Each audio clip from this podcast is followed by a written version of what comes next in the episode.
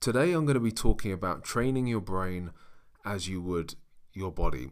Last year I had a personal trainer for three months. His name's Nigel, Nigel Lloyd. Uh, if you're in the London area, can't recommend him enough. It was amazing working with him. He's not paying for this podcast, I can assure you that. And after the three months of working with Nigel, it was a transformational experience. It made me rethink how I train in the gym, how I keep fit, uh, the level of fitness and health uh, I should really maintain.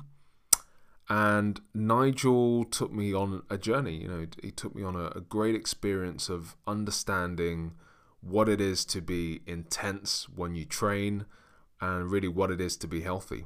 And I was in pretty good shape, but you know, this this was a this was a game changer for me in terms of uh, my approach. And I've always treated my brain in that way. You know, I've always had that level of intensity where I've got to learn something new. I've got to feed my brain and almost exercise my brain and do that consistently.